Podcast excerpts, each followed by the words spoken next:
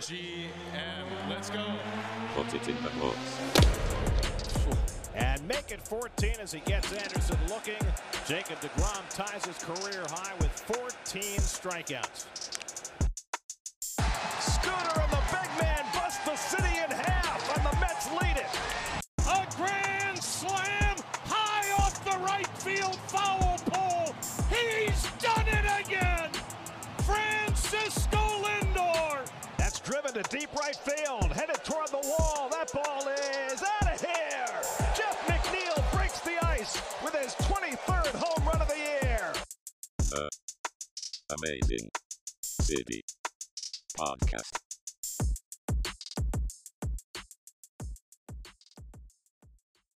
And welcome back for another episode of the Amazin' Citi. As always, we have our hosts, myself, Antonio Slader, and Jack Ramsey, who just came back from seeing, I mean, Jacob DeGrom just do Jacob DeGrom things. You saw most of the lineup. You saw Francisco Alvarez. You saw Brett Baty. You, I'm jealous of you, you lucky bastard. Uh, but hey, again, another episode. Make sure to follow the podcast on Twitter at the Amazin' Citi. Follow me at Antonio Slader. Follow Jack at Jack W Ramsey. Uh, we, you can you can listen Subscribe to us pretty much wherever. What's that? subscribe subscribe to the YouTube. And subscribe to the YouTube. I was just, I was about to lead into that, and of It's- course, we have a YouTube channel now. I would definitely subscribe to that. I don't know how many of you are as of right now, but trust me, me. I trust me, I would definitely get on that and subscribe to our YouTube channel. Uh, it's going to be a fun season, and we are we have a lot of ideas, a lot of plans going forward. So definitely, definitely follow us on all the socials. But enough of that for right now. We have some very serious baseball stuff to talk about. A lot has happened specifically in the National League East because no one can just let the Mets have good things. Um, leading off with the Mets, they did make a trade the day after we recorded, of course, because why not?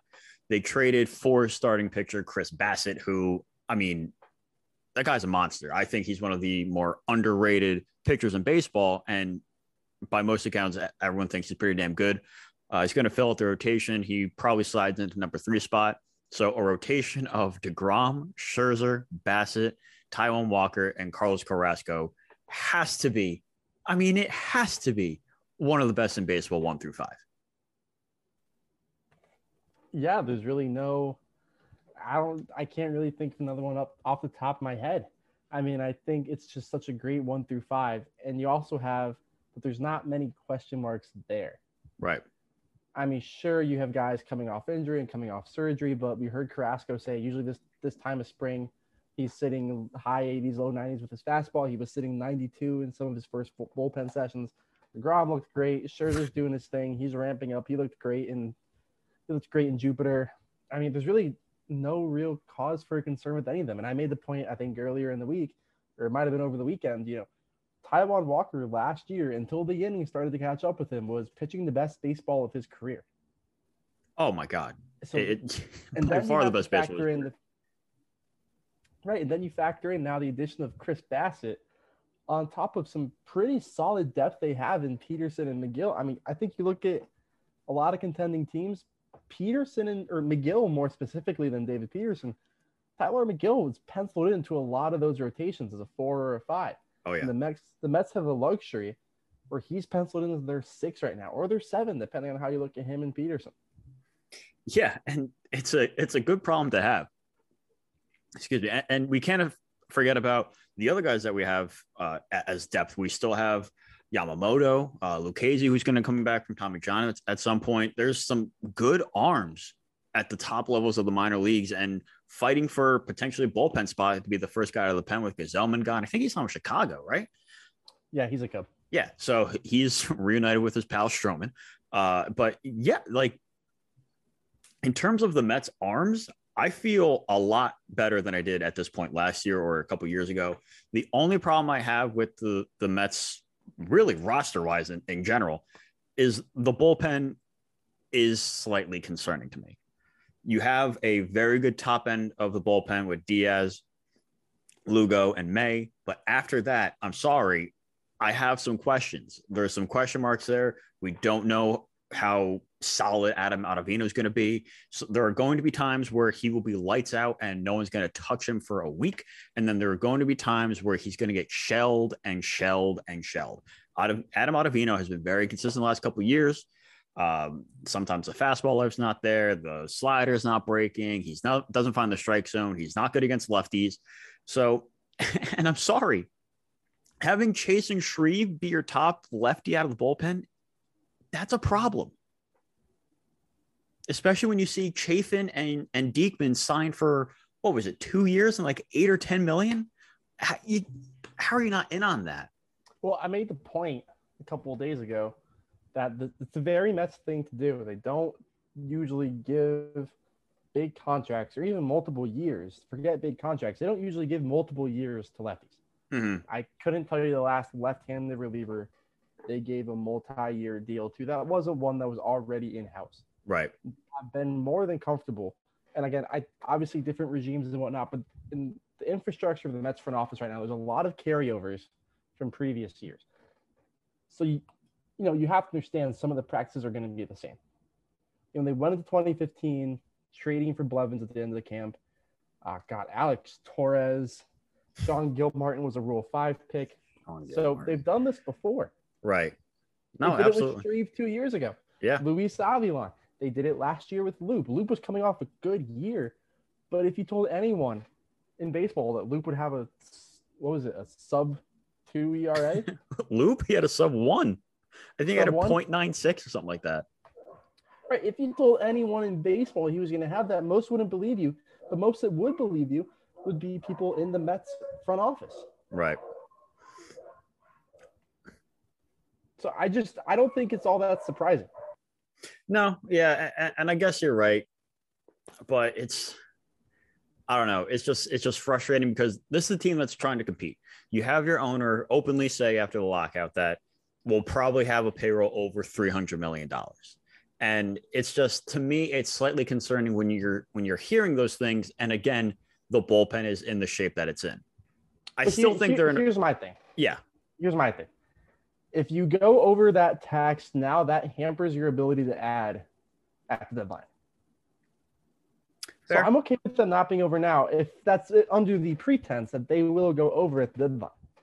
If come July 31st or August 31st, whenever they change it to, if Mhm. you don't have the money to be able to add the way you want to, it doesn't mean a damn what you did in January and February because you can't get better. You're hampering your ability to get better. And That's I think fair. if anything, the bull I don't think the bullpen's too terrible. no, no, no. I'm not saying No, it's I, bad. I, th- I think you have a solid back end. Absolutely. I think especially if Lugo is back to the player he was before his procedure, Mhm. I think you have a strong bullpen. We know Diaz can close games. Yep. He just has the hiccups every now and then. Like, but if you're not, you know, the dominant closer in baseball, if you're not Liam Hendriks, you know, you're gonna have those moments. Right. Right. I'm, I'm, I'm sorry he's not Mariano Rivera, but Aroldis Chapman might be a top three closer of this generation, and he was and- trash last year. and he was awful last year. So Yeah. it's going to happen. Even the best of the best are still super volatile. I, I think everyone will agree May and Castro are good. As you said before, Ottavino is solid and he's consistent.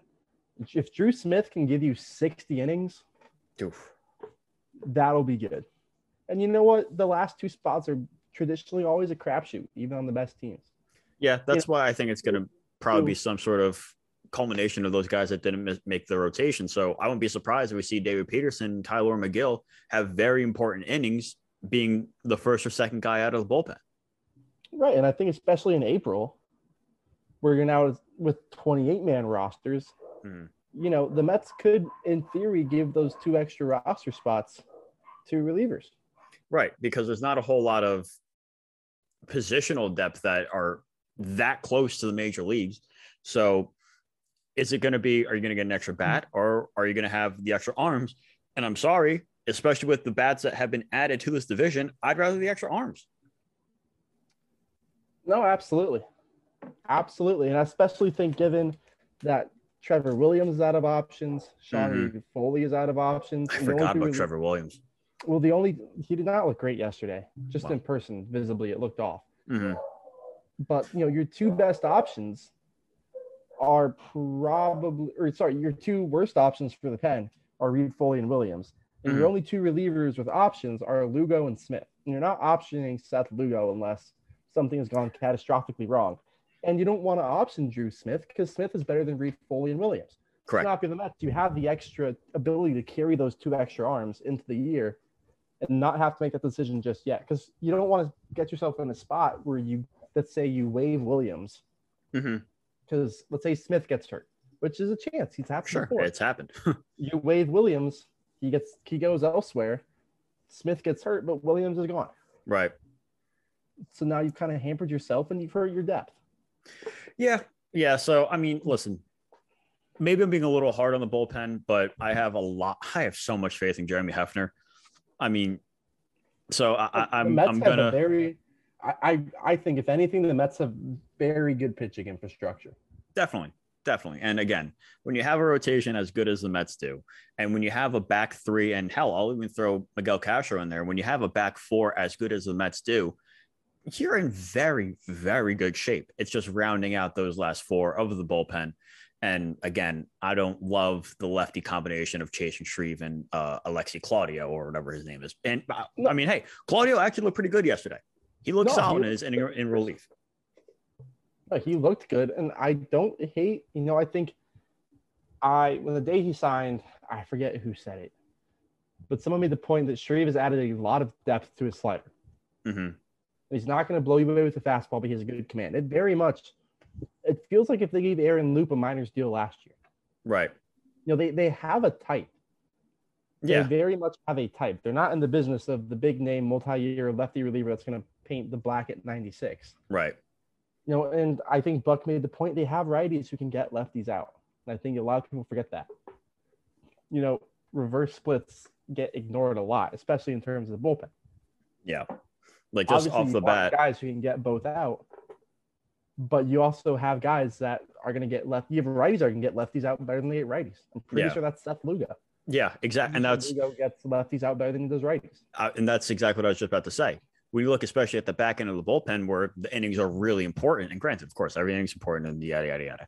But the seventh, eighth, and ninth inning are by far the most important innings in baseball. And you have guys that can get out lefties and righties. We know what Diaz can do. Ed- Edwin Diaz can straight up get anybody out if he wanted to. And then you have Trevor May, who is is nasty. He's dominant. And Seth Lugo, if you go back to 2019 and parts of 2020, Seth Lugo was a top five reliever, not just in the National League, in all of baseball. He went a full month with allowing like two guys on base, They were both walks. and they were both walks. Exactly. He went. He I think he had like a hit in like 26 batters. And then Juan It was- Soto took him yards. Exactly. Exactly. So I like the back end of the bullpen. I like the team, but there's a, a lot. I, I still think they can improve the bullpen, and you know, a, another bat would have been nice. Unfortunately, the other teams in the division have signed every other available bat. So we need to talk about that. We're going to recap the entire NL East here. We might as well start with the reigning World Series champion Atlanta Braves, which still disgusts me to say because I still don't think that team is very good. Um, they let their franchise player walk. Uh, they traded for Matt Olson. So, uh, listen, as I said on Twitter, am I happy to see Matt Olson as a Brave? Absolutely freaking not. But am I happy that means Freddie Freeman is no longer an- an Atlanta Brave? Oh, you're goddamn right, it does. I'm so happy he's out of this division. Listen, Matt Olson is a damn good player. He's a top three first baseman in the league on a, on a bad day. But he's not Freddie Freeman. And he's not a Met killer like Freddie Freeman. No, I think you could definitely make the case they took a step back at first base. And that's saying something because their new first baseman is Matt Olson. But I think if you're looking at, but I honestly think if you're looking at the best first baseman in baseball, Mhm. it goes Vladdy, Freeman, Olson. Yeah. And Olson's still really good, right, but I think you lose a lot with Freddie Freeman. right. You know, that's you know, I, I, that'd be like if the Mets won a World Series and let David Wright walk and traded for Evan Longoria instead. Right. Is Evan was at the time was Evan Longoria still a top three third, third baseman in baseball? Yes, For sure. undoubtedly. But he wasn't on the same level as David Wright, and also Matt Olson, at least immediately or for a couple of years, will not be able to be for that Atlanta team what Freddie Freeman was. Right. And it's not like Freddie turned down more money to go to LA, or Freddie never called them back, or pulled a Syndergaard and was on his way to LA and then called them. hmm Let's let's not act like that's what happened here. I can tell you the exact opposite happened. What happened was Atlanta did not say anything before jumping ship. I can That's the problem. I don't know a lot of things. I don't know as much as you. Justin, if you're listening, tell us what happened, man. I but I do know some things given my position. And I know for a fact Freddie Freeman was sitting on that on the Dodgers offer for at least 3 days waiting for Atlanta to call. He was sitting there. That deal could have been signed long before it was, but he gave Atlanta the benefit of the doubt. Give him credit for it. And like you said, Matt Olson, again, damn good player. But Freddie Freeman brought you an impact past the numbers. He brought you impact past the 300 average, the 35 home runs, and the 100 RBIs, and all that. He brought so much more that was in the clubhouse and off the field that we're not seeing. That's why the Braves won the World Series last year. Not because they're a better team, not because they outplayed Houston, because let's be honest, neither one of those are true. But because of of how close that team was because of Freddie Freeman, that's what brought them to the world championship. That was a team meddling at 500 who had their Lost their star- super, lost their MVP, and they won. they lost the MVP. And at this moment are treading 500 water. Yeah, T- Like they half-assed the deadline. yeah. I mean, their deadline approach was bring in rental guys who early enough to see what happens, and if you lose a couple games, you can still flip them. they had the right approach because at the deadline, the Mets were still in first place by like five or six games. So they're hoping to see if their guys got hot and the Mets didn't, and that's exactly what happened. Yeah, and the Mets crumbled and fell apart, and Atlanta got hot. This is a team that couldn't, didn't go two part of the games over Mets crumbling. 500 until August 15th. Well, and a, a big part of the Mets crumbling was they couldn't beat Atlanta. Right. The Braves manhandled them in July and August. Yeah. Then subsequently through September, but at that point it didn't matter. It didn't matter. yeah. So no, I mean, I think it's been a good offseason for Atlanta. I like Kirby Yates for them. I like Kenley Jansen. That's a good bullpen. It'll be interesting to see what Yates is post Tommy John. I think it's his Or not. second Tommy John, right? Yeah, I, I don't know. Ah, dude, it's You know, it's he's definitely had some some arm injuries and he's on the the the wrong side of 30. I think he's like 34 or something like that. So when you're like when when you're up in that age and you've had numerous severe arm injuries, it's, a not good. problem. It's not good. He was at one point one of the top closers in baseball, but now you can't guarantee anything from Kirby Yates.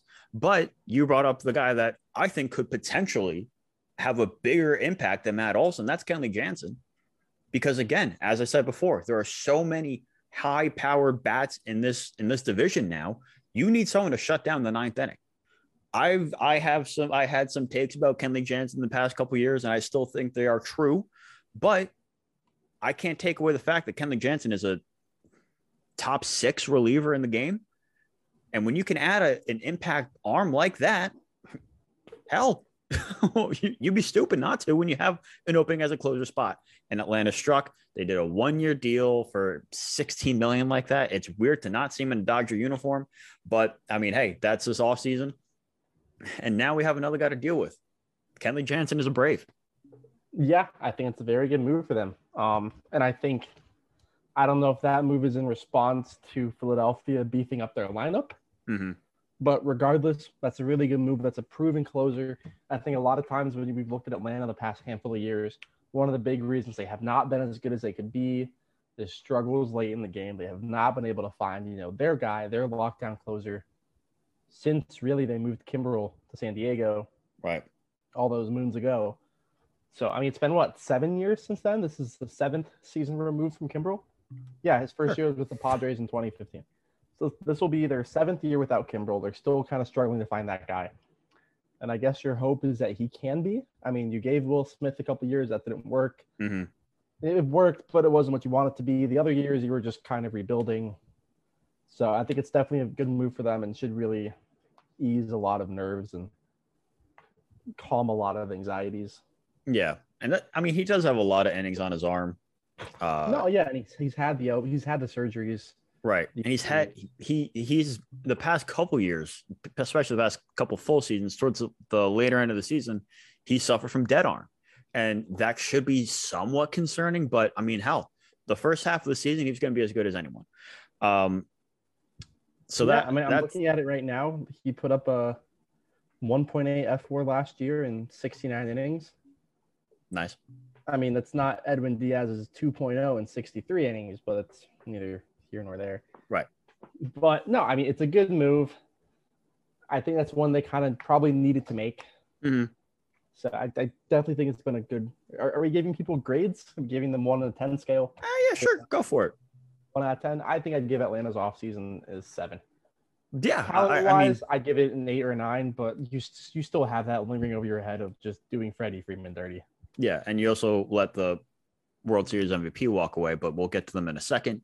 Um, well, I think now we got to talk about Philly. They're going to be the A fun team. worst defensive team we will ever see. I think late games in Philly will be like the antithesis to the best. That'll be like an antithesis to Atlanta, who plays really good defense and will have a good lockdown back end bullpen. The Phillies added two volatile Mets relievers. Which in Yep. itself, that should say enough. That's all you need. No, I mean I don't I don't know what Dave Dombrowski's thinking. It's Steve I mean, Brad Dombrowski. Hand, Brad Hand was bad for the Blue Jays and the Nationals and the Mets. I don't get it. You know, Yeah, Jeurys Familia was good, but he's not Familia anymore. And that bullpen itself, I mean, Alvarado's still there and he's hit or miss. Coonrod's still there and he's hit or miss. I mean, do they still have Ian Kennedy? No. Jojo Romero, Spencer Howard. No, uh, Spencer Howard- Howard got traded. He he got tra- he's in uh Texas. My bad. Who am, I, who am I thinking of? I don't know, but still, it's just overall, it's a big hit or miss bullpen. I mean, some nights it'll probably give you five innings of no hits. Other nights it might give up five runs and no innings. Right. you know, before an out's recorded. That's Yeah. just, and I mean, I think we have to talk about the defense. I mean, It's going to be I'll, so I'll bad. preface it with this: Jean Segura hmm and JT Realmuto, Right. are top tier defenders at their position. Right. Full stop. Unfortunately, Rhys they only play two of the nine positions. Rhys Hoskins, Gr- Didi Gregorius, statistically by outs above average of anyone with a minimum of 10 defensive plays in a field last year. Didi Gregorius was the worst defender in baseball. Is that good? Alec, no, it's not good. Alec Bohm was not good. Alec Reese Bowen was so dropped- bad he got sent down. I mean, Rhys Hoskins dropped a pop up the other day. Yeah, he sure did. I watched that training. live. I laughed. No, he dropped a routine pop up. Yeah. Bryce Harper is a below average defensive outfielder. Right. Kyle Schwarber is one of the worst corner outfielders in baseball, followed closely by Nick Castellanos. I was gonna say. I mean, I think I, I checked up on the PECOTA projections the other day after all all this noise went down, after Jorge Soler signing became official. Right. or like like an, a day after it happened, and I think the Phillies are projected to be an 86 win team with the Mets and Braves both coming in at 91, Mhm. Marlins at 77, Nats at 70. And you look at that lineup, and it's not a 86 win lineup. Dude, like that probably a lineup is- 96 or 97 win lineup. It's a scary lineup. But I just think that speaks to the fact that that bullpen and defense alone Are can so bad. probably lose you more games than you can count on your hand. Yeah. I mean, there are two or three games last year that the Phillies lost to the Mets because of their bullpen and defense alone. I mean, the, the, the game Dom walked off, or it might have been McNeil, Mhm. when Lindor reached on an error and Rhys Hoskins couldn't find a throw to first. I think Oh, it was the yeah. first half of a doubleheader. Yeah. And of course, there's always man, Rhys Hoskins just in the middle of everything. There was a game in Philly where it was like it might have been McNeil that hit the ball. McNeil pulled one down to first. Hoskins dove, stopped it, just lobbed it to the to the second baseman, and VR scored all the way from second on an infield ground ball. No, yeah. I mean, They're just so bad. I think VR scored from first on that play. I don't remember. You could be right. I don't remember. No, VR I- pulled some crazy shit on the base pads last year. No, it's that's an atrocious bullpen. It's atrocious defensively. The starting rotation is good, but now you have an issue where, um, you know, Zach Wheeler might be hurt. Well, Yeah. no, Zach Wheeler is hurt, but you don't know how long for. Yeah, and You know, Aaron Nola was was not good last year. He's getting to camp. Aaron No, Nola had times where he was last year. bad, and I don't know if you saw, he got freaking. To- I get it. It's spring training. No one cares. The stats don't matter. The games don't matter. But the the balls that were coming off the bats of those Blue Jays from Aaron Nola, they were not skyscrapers that just got out of the fence. I think the one that Guerrero hit may still be going. I mean, No, yeah, I mean, okay, I think I give them a six out of ten for the offseason.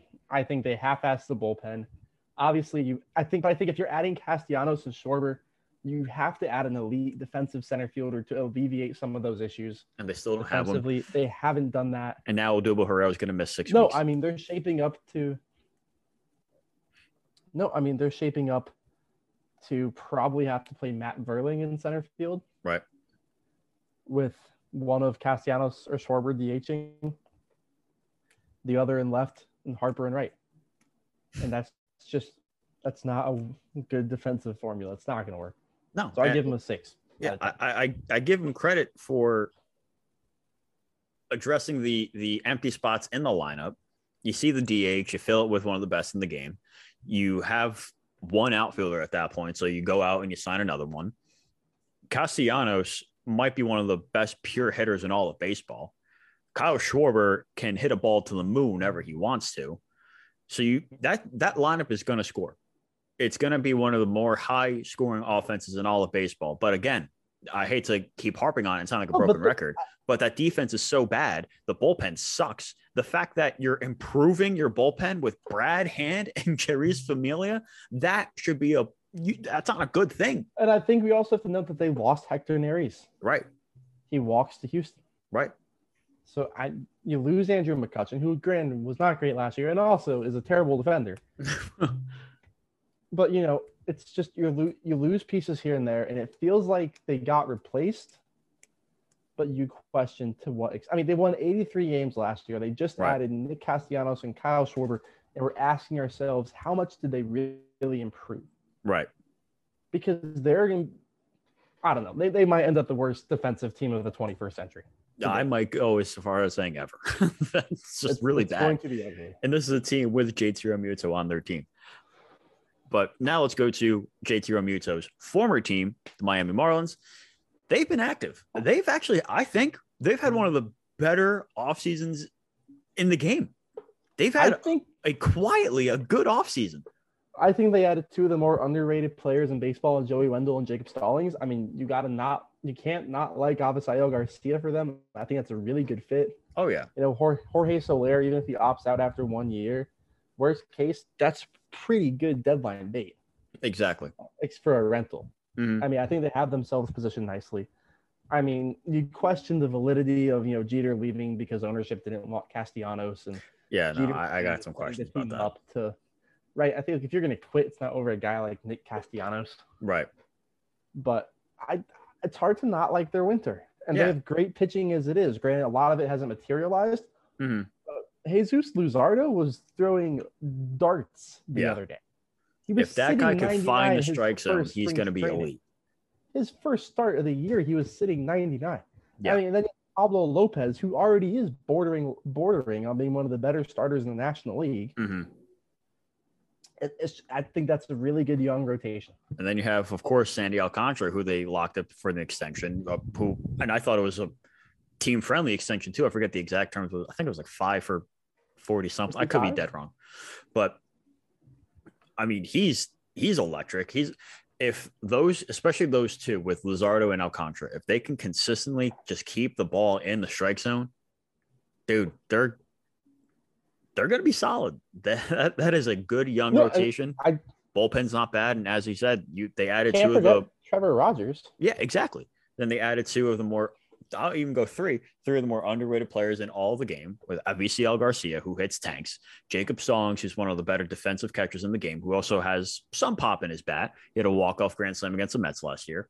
And Joey Wendle, who plays 13 positions, and he plays them all well, and he's a solid lefty bat. They had a, a th- listen, they're not going to win this year. They're not going to be a contending team. But you know what? They really improved. I like I really like what they did. I'll even I I'll think give like an eight and a half. I think they added a lot more potential to their team. Yes. I think that's what counts. Yeah. Because I mean, if they can even show Jorge Soler that they're reasonably going to win within a couple of years, he might stick around for all three of those. I mean, if Luzardo can start throwing strikes and Rogers and Lopez can stay healthy, that's a really, really good one, two, three. Oh yeah. That is a really good one, two, three. Yeah. And you have to note, like Zach Thompson's pretty good too. They locked And up Richard Bleier the other day for a two-year Yep. extension. That's a nice little piece out of the pen. Yeah, I there's not there's a lot to like in Hmm. Miami. There is a lot to like offensively. I mean, you know what guys, you know what most of their guys are. I mean, you know, obviously, Garcia is not a great great hitter. He's good, Mhm. definitely. But you Mhm. know, if you're if you're starting to turn the franchise around, I don't know if Avisail Garcia is the guy you want in your three hole. Brian Anderson's good, but like you know what he is. Right. You know, we know what Jorge Soler is. He's a terrible, he's a terrible defender. Maybe they just stick him in at DH. You know, but you know, you also have Lewin Diaz on the way who's going to be really good. And I think there's a lot of reason for optimism in Miami. They Sure. just, I think, I think the last piece of the puzzle they're going to need before you can start saying, all right, the Marlins might be ready to contend is a, a new manager. Yeah. I'm, I mean, I think I'm we can- surprised they've kept them for so long. No, I mean, I think you probably just keep keep Mattingly through the rebuild. When you're ready to win, go throw a bag at Joey Cora You might as well. or Matt Quatraro or whoever you're They'll get someone. Yeah. Yeah, Yeah. Ryan O'Flaherty, whoever. But no, I mean, I think if things go reasonably well this year, that's your big piece for them next year. Is go get that new manager who you think can lead you and your guys to success because they have the pieces in place. Yeah. And they Even if- have the coolest guy in all of baseball. Jazz Chisholm is so freaking cool. I want to be Jazz when I grow up. Me too, man. And I'm older than him. It clicked with me the other day when I was watching March Madness. Like, holy shit, some of these guys are younger than me. How crazy is that? It's I was like, I- wait, these are freshmen in college. yeah, it's weird. Not a I good hate feeling. it. But So res- uh, speaking of people that were older teams- then, let's go to Yeah. Juan Soto and the Washington Nationals. And they had one of the weirdest signings in the game. Like, listen, they didn't do a damn thing in the offseason. That team still stinks. But what's the appeal for Nelson Cruz to sign with a last place 65 win team in the Washington Nationals? You're gonna tell me there was no better offer? Soto. I don't know. Maybe he's at the point where he just wants to have fun. Maybe he thinks he can have fun with Juan Soto. I mean, obviously winning's fun, but I don't know, man.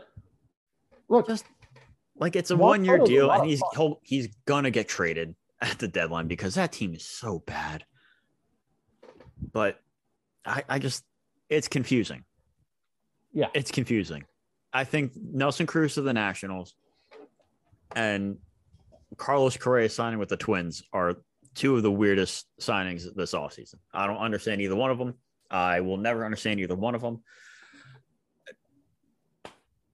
I'm just I'm throwing my hands up at those two. I don't know what to say about them.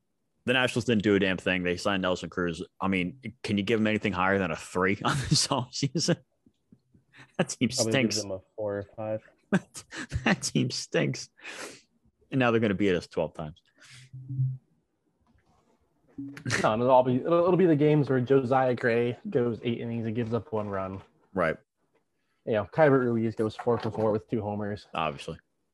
And you Juan Soto 2-0. does Juan Soto things, goes five for three. Yeah, Juan Soto walks every time up. Honestly, like hits a tank. if I'm facing the Nationals, if it's a three game series, I'm not throwing a single pitch in the strike zone against Juan Soto. Not one. I don't care.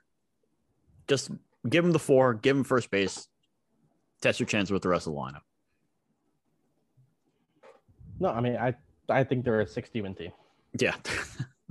they're not they're good. in the 60s.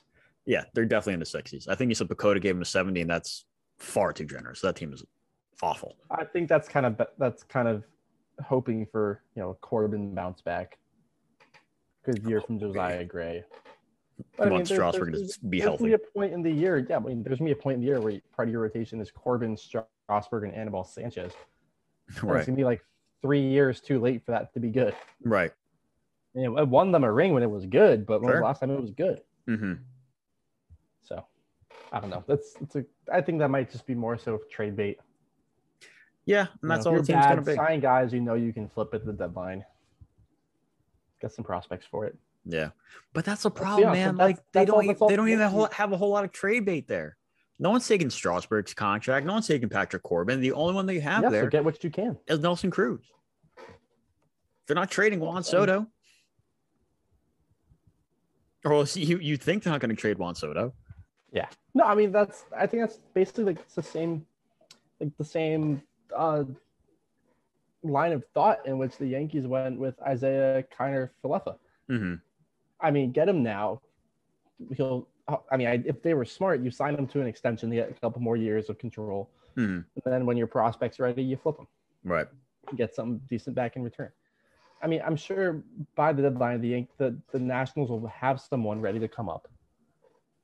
You know, they have a good system. It's not great, but I like it. And by then, or even just flip them for someone who is ready. Right. You know, like des- like teams get desperate. So I mean, I like it for a lot of reasons because you know what? If they surprise people and they're good, that's a great bat to have. Sure. If they suck, that's a great trade bait to have. Probably Yeah. the, top bat in the market. Yeah. So does that leave us one more team? I mean, we went through all of them. We just didn't really give a grade on uh, the New York Metropolitans. I think I'd give them like a six. That's it. It's just he, here's my thing. They added a Hall of Famer. Oh, well, hold on. okay. You're a 77 win team in a terrible division. Right. You let you lose one of your starting pitchers, who by all means was good. Stroman had a very good year. Absolutely. He walks. Mhm. Syndergaard walks. Okay. Conforto is still is in the process of walking. Mhm. You lose a lot of your depth. You know, good, bad, or indifferent, Pilar, Villar, guys like that, they're gone. Javi.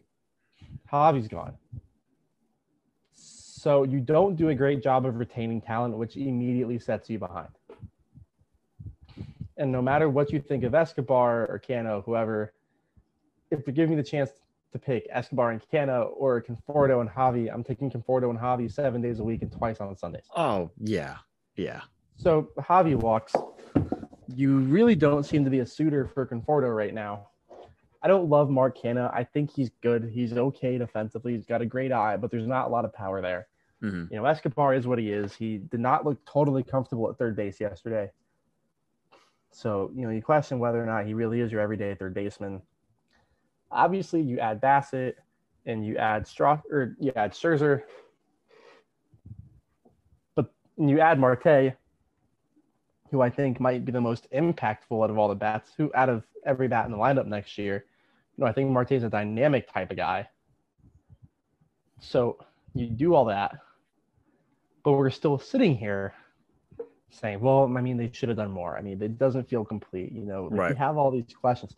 The bullpen still feels kind of empty. I remember saying, I remember I put it out there, you know, like Ottavino's fine, but that can't be the only guy you have. And every one of my mentions was, oh, don't worry. Eppler's doing this thing. Like they're clearly not done. Steve Steve said they're not done. That was it. They're not adding another reliever. I mean, they're clearly done with guys on major league deals. Unless they trade for you know, someone because there's no right, relievers out in the market. for someone, or Conforto comes out and says, "Fine, give me the qualifying offers worth on a one-year deal, and I'll take it." Right. But even then, So it feels it was a great start. Yeah. Feels incomplete. And I think that's the main issue. And you know, I, I can't knock you for saying that. That you explained it well, because they a lot of their all of their moves besides Bassitt were done pre-lockout. Right. And obviously you have the new Steve Cohen tax and you don't know how that's really gonna affect things when that comes out. Right. Because you know the, the man might be worth more money than God himself, but you know, 80% on your overages is still a lot of money. It's still a lot of money. I mean, if you go, like, I mean, okay, everyone was saying, okay, sign Story, sign Correa, whoever, you give them 25 million a year. Or a Story got what, 30 million a year? Story got 20. What is that? Because you got six for 140. It's like 22 and a half. So, yeah. All right, and Correa got like 35. So we'll call it 25 million. Right. Let's say you sign someone for 25 million a year. All right, well, you were already over. Now you're pushing probably 40 over, and you got to cut a check for 80% of your overages. $32 million is still a lot of fucking money. Right. And if your whole thing before that is we don't want to have to go all the way over, now you're paying a new top tier player and you're playing you're now paying top tier player money in overages. Yeah.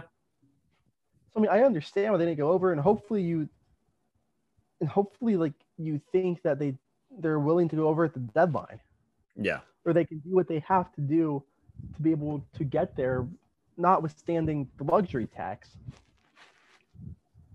But it's it's just it feels incomplete. I mean, I feel like we're still there's still a lot of questions. I mean, the whole time you ca- you, you keep on seeing they'll trade Dom, they'll trade one of McNeil or JD. Like I'm shocked they haven't yet. but they haven't, and they're clearly not going to. And it almost seemed like JD Davis was publicly begging to get traded hmm obviously he wasn't, but to come out and say, yeah, you know, I've heard mixed reviews on the new manager and stuff like that, like it's not something you just like outwardly say. Yeah, no, and, and again, you bring up a good point. It does feel kind of incomplete because there was such a gap between the moves. And uh, yeah, that's because there was a 100 day lockout. But when after that, after you get Scherzer, Marte, Escobar, Canha, and I like all those pieces, I really do. I've been, I've been talking about Eduardo Escobar since I talked, since I started this podcast. But there's still, there's still room for improvement there's still moves to be made. And call me one of these fans, but I still feel like there's one move left up, left up their sleeve. I have a name in my head, but every time I throw out a name, it gets shot down so quickly. So I'm going to keep it to myself. No, who do you got? Who do you got? Let me shoot it down. Ah, yeah. it- it- I don't know why, but there's this little voice inside of me that says by opening day, Josh Hader is a New York Met. I don't know why. It's probably super unlikely, but there's a part in my head that says there's a chance that happens. I think if it were to happen, it would have happened before arbitration. Did So Hader sign his deal? Moved, it would have been because. No, but I think they put numbers out there. That's what, but that's what I mean. Did are the numbers out for for Hader? Well, I think if Milwaukee moves him, yeah, they sell at eleven million dollars. Okay. So I mean, if they were to move him, I think it's more of a money thing because you know you don't want to. You know, some teams just don't want to pay closers that much money. I think 11 million is more than affordable for Milwaukee for him. Yeah, and I mean it's similar to what we what the Mets are paying Edwin Diaz. Well, I mean, and I, I feel like if the Mets are getting Hader, they're trading Edwin Diaz in that pack. Like he has to be the starting point of that deal. I don't necessarily think so. Not if, I mean, if Milwaukee were to move him, it's to save money. Yeah, But and saving eight hundred thousand dollars, that's not not really saving money. No, tell you what, on a big though. league payroll. JD Davis would look damn good in Milwaukee blue, I think, and he does very well against NL Central. That's all I'm gonna say, Milwaukee. That's all. I, I mean, hey.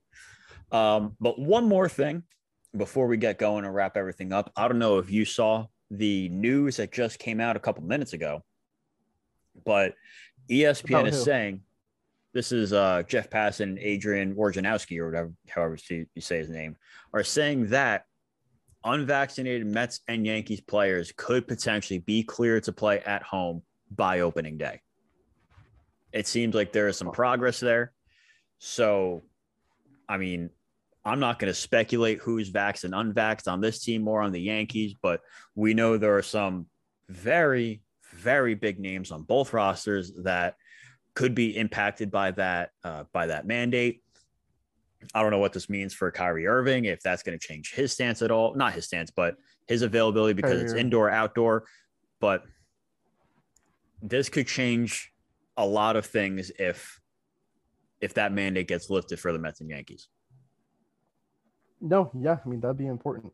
Yeah, if you- have certain big time players missing potentially 80 plus games or certain big time starters missing X amount of starts because they can't pitch at, at home, this this changes a lot. This changes a lot for both teams. Yeah, no, it's definitely that would. I mean, even just not have to worry about that one guy you need to bring up for every home game, Right. Especially given you know the now minimum maximum, the, the maximums on options. Right. That's just another one less, you know, hoop you have to go through. Mm-hmm. Yeah. So but we'll see. Obviously, there's still a lot to go on before that happens. April 7th is is quickly approaching. And again, just to circle back to the Mets real quick, I feel like there's still one more move to be made, whether it's Josh Hader, whether they trade for a different reliever, whether they maybe they bring back Conforto for all I know. Who knows? A lot can happen. Conforto is the only top free agent available. I don't know who else is out there, but it's a steep drop after Conforto. So we'll see what happens. Um, I mean, any any you know what? First, I'll give my grade. I think just because, and I get it. There's, we agree that there was a, long, long time in between moves, and it still feels incomplete. But because of the quality of the moves that they did bring in, I feel like the minimum you can give them is a seven and a half or an eight. They vastly improved. They went from a third place team to potentially the best team in the entire division. So I feel like it's hard to give them anything lower than a seven and a half or an eight. I give them a seven still. I mean, You know? I, I, I brought like you up from a six, so I'll take that. I just I feel like part of it is you made your moves, but then you stood pat when the rest of your di- division got better. And you they got guys that you could have added. Kyle Schwarber No. could be a Met right now. Specifically, Kyle Schwarber. Know, could have been something the Mets. It could have been an avenue that went the Mets went down. Yeah. Maybe they just didn't want to give a fourth year or go at a 20 million AAV, but No, yeah, who knows? Who knows? no. I mean, this is also your friendly reminder: minor league baseball starting up soon. Mm-hmm. Uh, I will have a minor league season primer coming out on Mets soon. There you go. I just finished up projecting my St. Lucie Mets roster, which just about gave me the biggest headache ever trying to predict a low A bullpen. but don't for, don't sleep on minor league baseball. Never. Be here. It'll be fun. Whether you're close to Binghamton, Brooklyn, St. Lucie, you know, in the snowy hills of Syracuse, wherever you are, there's minor league baseball. There's Mets minor league baseball.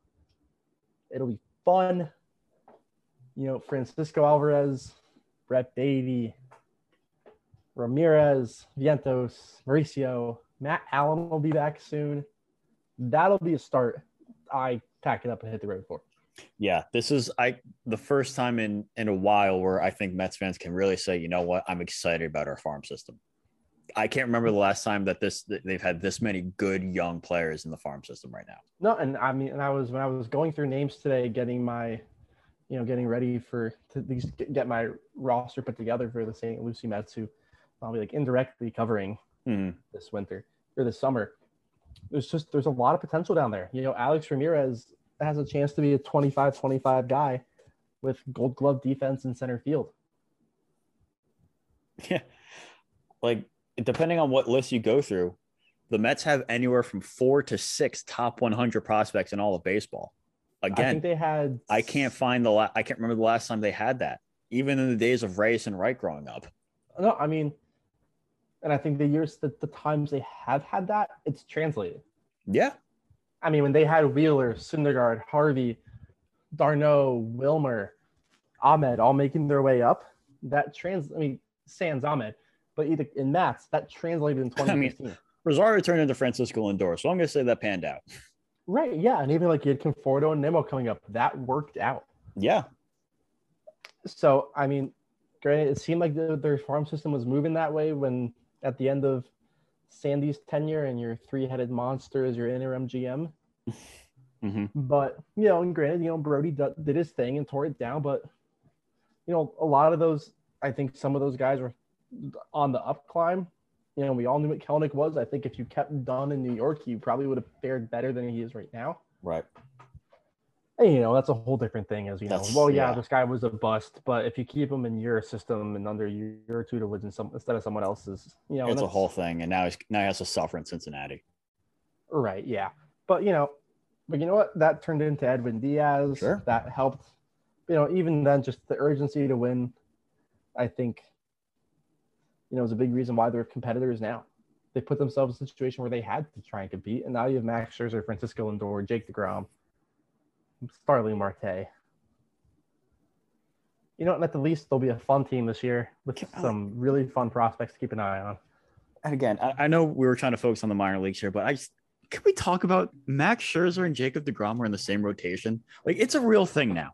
It's a real thing we could picture and see because we watched them pitch back to back days. Before that, all we could think about is dreams because Scherzer signed and then bam, right to the lockout.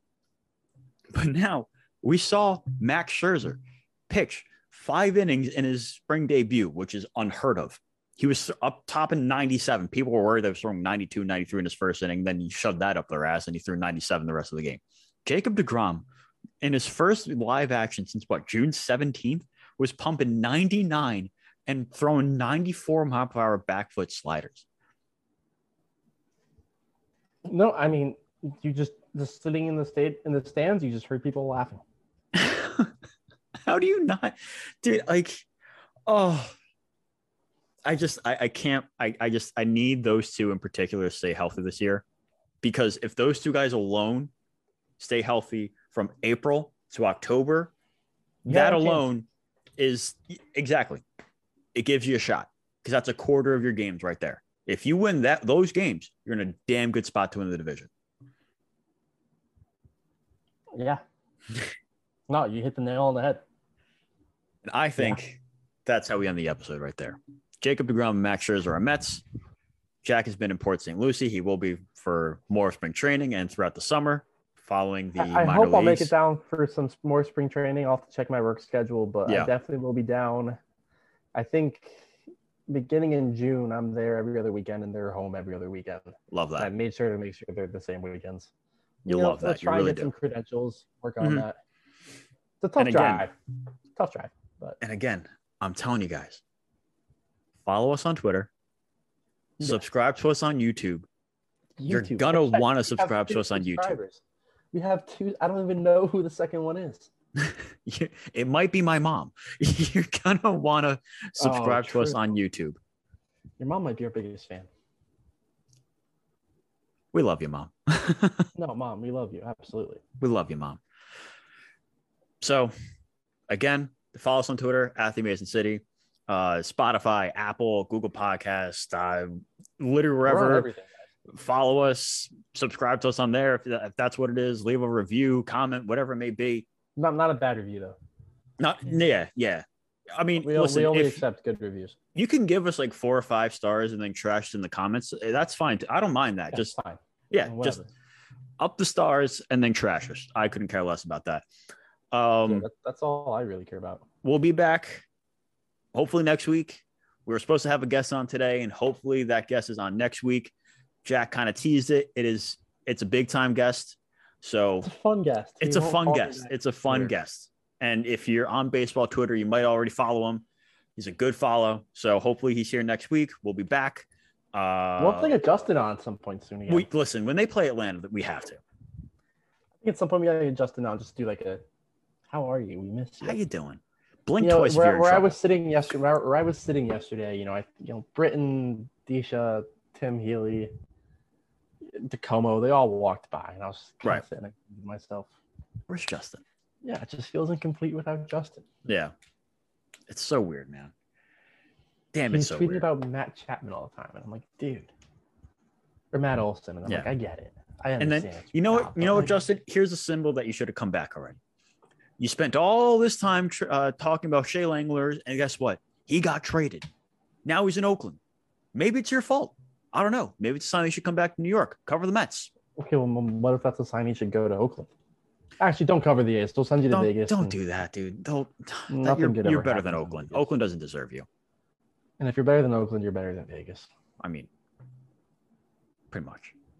The Vegas, Las Vegas A's. I think at that point you have to rebrand. That whole organization. they just need to just tear it all down. Just can the A's. Don't even rebrand or move them. Just for the, just just delete the franchise. Start a team in Nashville. yep. Why not? Put a team in Nashville. Bring the Expos back. Put a team in Portland. There you go. Do four divisions, but don't switch up the leagues. Make it like my out of the park simulations.